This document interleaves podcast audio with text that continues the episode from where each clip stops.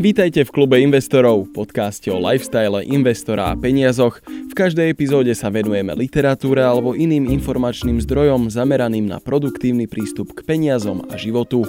Dnes pokračujeme ďalšou lekciou z knihy Bohatý otec a chudobný otec od Roberta T. Kiyosakiho. Prečo je dôležité učiť finančnú gramotnosť? It's not how much money you make, it's how much money you keep. Bohatstvo nie je o tom, koľko zarobíš, ale koľko ti zostane. Túto pointu výborne zachytáva kniha Najbohatší muž v Babylone, vrelo ju odporúčam. V nej starší bohatý obchodník radí mladému pisárovi, ako zbohatnúť. Mladíkovi povedal, jednu desatinu z toho, čo zarobíš si odlož. To sú tvoje peniaze. Pisár sa ohradil, že veď predsa všetko, čo zarobí, sú jeho peniaze. Bohatý muž ho vysmial a opýtal sa, keď zaplatíš za svoje bývanie, za svoje topánky, za jedlo a za zábavu, koľko ti zostane. Znie to zvláštne, ale peniaze samotné nevyriešia vaše finančné problémy. Každý má nejaké náklady na život. Je to však management cashflowu, teda toku peňazí, ktorý rozhoduje. Dôležité je, ako zaobchádzate s peniazmi, ktoré máte.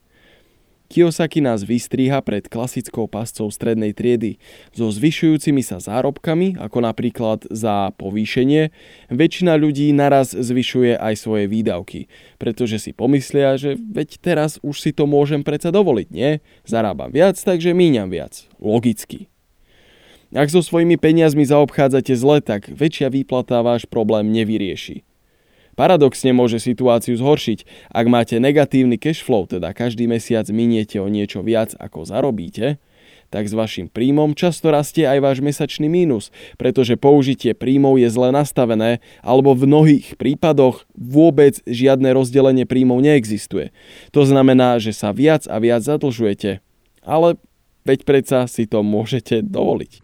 Money without financial intelligence is money soon gone. Peniaze bez finančnej gramotnosti sú peniaze čoskoro minuté.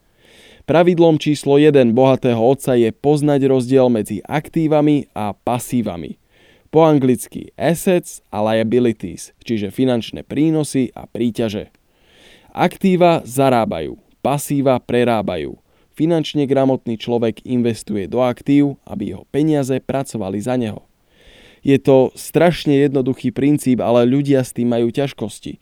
Respektíve tento princíp prehliadajú, pretože je to tak jednoduché pravidlo, že väčšina ľudí to považuje za absolútnu samozrejmosť a banalitu, ale neriadia sa ním. Váš veľký dom, v ktorom žijete, nie je investícia. V skutočnosti je to kontinuálny výdavok. Väčší dom, väčšie účty, viac sa toho môže pokaziť.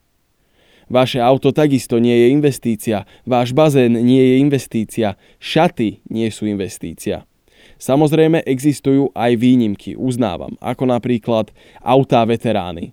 Ale tomu sa teraz nebudeme venovať, to je disciplína sama o sebe. Musíte vedieť, čo robíte. Nemôžete si len kúpiť nejakú kraxňu a čakať, že z toho zbohatnete. To sa nestáva. Ak chce mať bohatý otec väčší dom, tak si najprv nakúpi aktíva, ktoré mu generujú zisk, ktorý je potrebný na to, aby si ten svoj nový domov dokázal naozaj dovoliť. To neznamená, že mu jeho mesačná výplata len tak tak vystačí na splátku hypotéky. Aktívum môže byť čokoľvek, ako napríklad ten spomínaný veterán. No najtypickejšie príklady sú nehnuteľnosti, akcie, komodity, ale aj umenie alebo vlastný biznis. Je to jednoducho všetko, čo po zakúpení alebo po tej prvotnej investícii bude rásť na hodnote a teda zarábať ďalšie peniaze. Najväčšie finančné straty sa podľa knihy Bohatý a chudobný otec skrývajú v nevyužitých príležitostiach. Ak sú vaše peniaze zachytené v pôžičkách, v hypotékach, v autách, bazénoch a tak ďalej, tak nemáte k dispozícii prostriedky, ktoré by ste mohli investovať. Ak sú vaše investície dostatočne zakorenené a vaše pasíva sú malé, tak máte príležitosť aj trochu si zariskovať. Chopiť sa príležitosti, ktoré k vám prichádzajú a ktoré môžu mať obrovskú návratnosť, ale samozrejme každá investícia má aj istú šancu na neúspech. Ale ten risk si môžete dovoliť, pretože vaše financie sú zdravé. Ak sa ale na konci mesiaca obávate, či budete mať dosť na splátku auta, tak sa vám to nepodarí a skvelé príležitosti zostanú len sny. It's like planting a tree. You water it for years and then one day it doesn't need you anymore. Bohatstvo je ako strom. Keď ho zasadíte, tak je malý a musíte ho polievať. ale keď sa raz chytí a vyrastie, tak už vás nepotrebuje. Jediný spôsob, ako identifikovať dobré investície, teda aktíva, sú čísla. Preto je podľa Kiyosakiho dôležité rozumieť im a poznať aspoň základy účtovníctva. Ja som dal na jeho radu, dal som do Google kurzy účtovníctva a takmer okamžite som objavil jeden, ktorý je zadarmo. Prihlásil som sa, pôjdem naň v januári a možno vám ho dokonca aj odporučím. Ľudia sa vraj Kiyosakiho často pýtajú, kde majú s investovaním začať, respektíve čo je podľa neho tajomstvom bohatstva. Jeho odpoveď je typicky Kiyosakiovská, nekonkrétna, ale za to zaujímavá.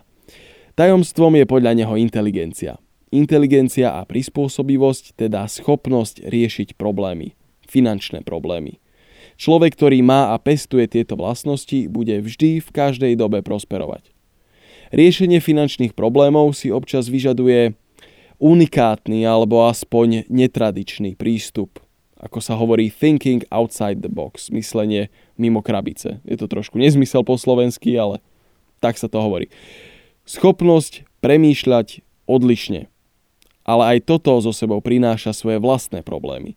Ak človek svojimi rozhodnutiami a svojim životným štýlom vyčnieva z davu, tak sa ľahko môže stať terčom kritiky zo svojho okolia – Niekto to znáša lepšie a niekto to znáša horšie. Ak riešite veci tak ako ostatní, tak budete mať aj výsledky ako všetci ostatní. A ak sa pohybujete medzi milionármi, tak potom ste na dobrej ceste stať sa jedným z nich a toto pre vás nebude problém. No my ostatní musíme tento strach zahodiť. Práve strach je podľa bohatého otca najčastejším dôvodom, prečo to ľudia nerisknú. No jedna z najdôležitejších vlastností úspešného investora je zvládať riziko. Nebáť sa ho a vedieť ho do nejakej rozumnej miery ustať. Ale samozrejme aj vďaka tomu, že rozumie číslam, si vie vypočítať, či to riziko za to stojí.